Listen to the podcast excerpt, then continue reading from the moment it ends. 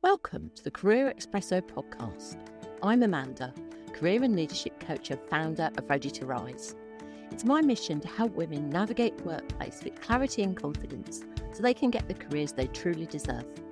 In each episode, I'll be sharing actionable tools and strategies to help you be more successful and tackle those tough workplace topics.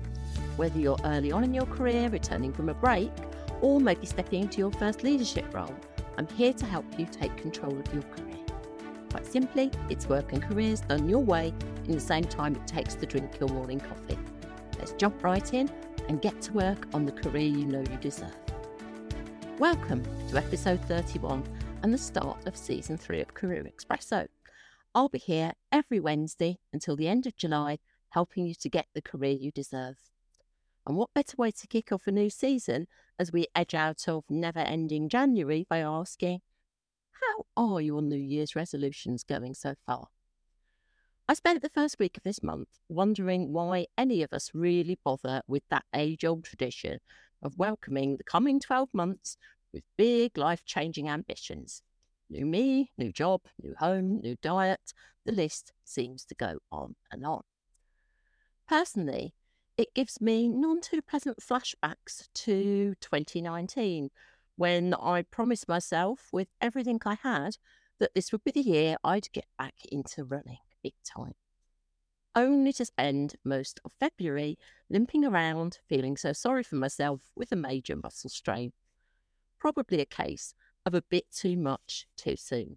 But the real kicker was those running shoes I'd spent money on saw very little action for the rest of the year, even after I'd fully recovered from the injury.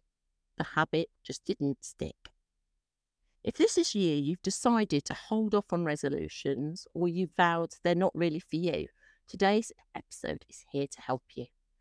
I'll be covering 4 achievable and research-backed ideas designed to build habits that will help you grow your career in 2024 and beyond without the guilt. Let's get started. 1. Are you building in time for reflection? Stop and think for a moment. Did you rush back to work after the Christmas break with an overflowing inbox and looming deadlines? It can be so tempting to jump back in and work hard to keep up, no questions asked. But let's not mistake working hard with trying to work a bit smarter. Smart working requires a level of self-awareness, including taking a pause, thinking about what you've learned in the past, and what you might be able to do better to accomplish your priorities in the here and now. When he ran Microsoft, Bill Gates spent 1 week every year reflecting on the state of Microsoft's business, including potential threats and opportunities. In 1995, he emerged with an all-company memo entitled The Internet Tidal Wave, and this was recognised now to have shifted Microsoft's priorities. You could argue that this decision alone helped to accelerate a process that positioned Microsoft for major success. Making it work for you. I'm certainly not recommending that you take a full week to step back and reflect. Great if you've got the time, but I know very few of us, myself included, have that luxury. But what we can do that feels more manageable is take 15 minutes every Friday afternoon to ask yourself these useful questions. What worked well and what didn't this week? Based on what happened, what could I do differently? What's one lesson I can take away and share with my manager or my team? In the process, you may discover that an outdated process could be refined. Maybe there's a way to improve your feedback conversations, or that you're a bit bored at work and you might need a stretch goal. The process of reflection helps you learn where you need to do that work to feel fulfilled. 2. Carve out time for learning. In his book, Seven Habits of Highly Successful People, Stephen Covey invites us to split everything we do, so that's probably work or life, although this is more relevant to work, into 4 quadrants. Things that are urgent and important. Things that are not urgent but important. Things that are urgent but not important, things that are not urgent and not important. So you might ask yourself, what's the goal of this exercise? It highlights quite a common problem.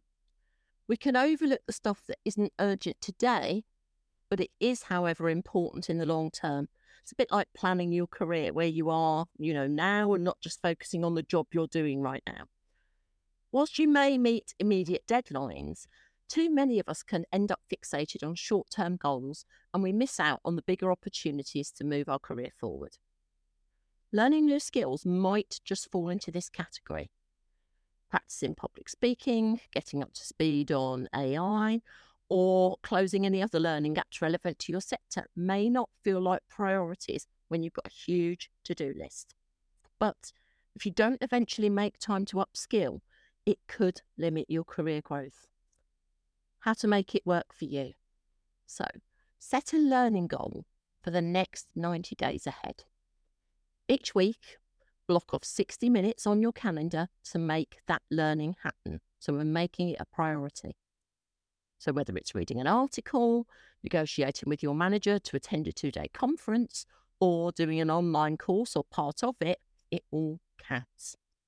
You can even recruit a work friend to be a learning buddy, someone who you can share progress with, maybe creating an extra layer of accountability as you go. At the end of the 90 days, review how you've done. If you've narrowed the learning gap, great, you can move on to another challenge and the next 90-day sprint. If you need more time to hit your goal, just step back, create a plan to continue your learning over the next 3 months and keep going. 3, reconnect with your contacts. Building and maintaining relationships is another example of an activity that fits Covey's description of an important but not urgent task. And the challenge of doing this comes up when I'm working with my coaching clients. It can be all too easy to let networking fall to one side. Quite often, it's the thing that does fall to one side very quickly. Building goodwill and connections in your network is always a good call when it comes to your career development. How to make it work for you. Make a bi-monthly commitment to contact someone in your network, probably who you haven't spoken to in a while. And your goal is here, you need to schedule a coffee or a catch-up. It could be in real life or over Zoom. Twice a month, send someone a simple message. Here's an example of what you might say. I realised we haven't spoken in a while, and I'd love to catch up sometime next week. Are you free to chat by any chance? It would be great to hear about what you've been up to. Alternatively, you might come across something online that your connection would be interested in. So it might be a really good article or something on LinkedIn. Then you could say, I thought of you when I saw this article and I'd love to catch up. Are you free sometime next week?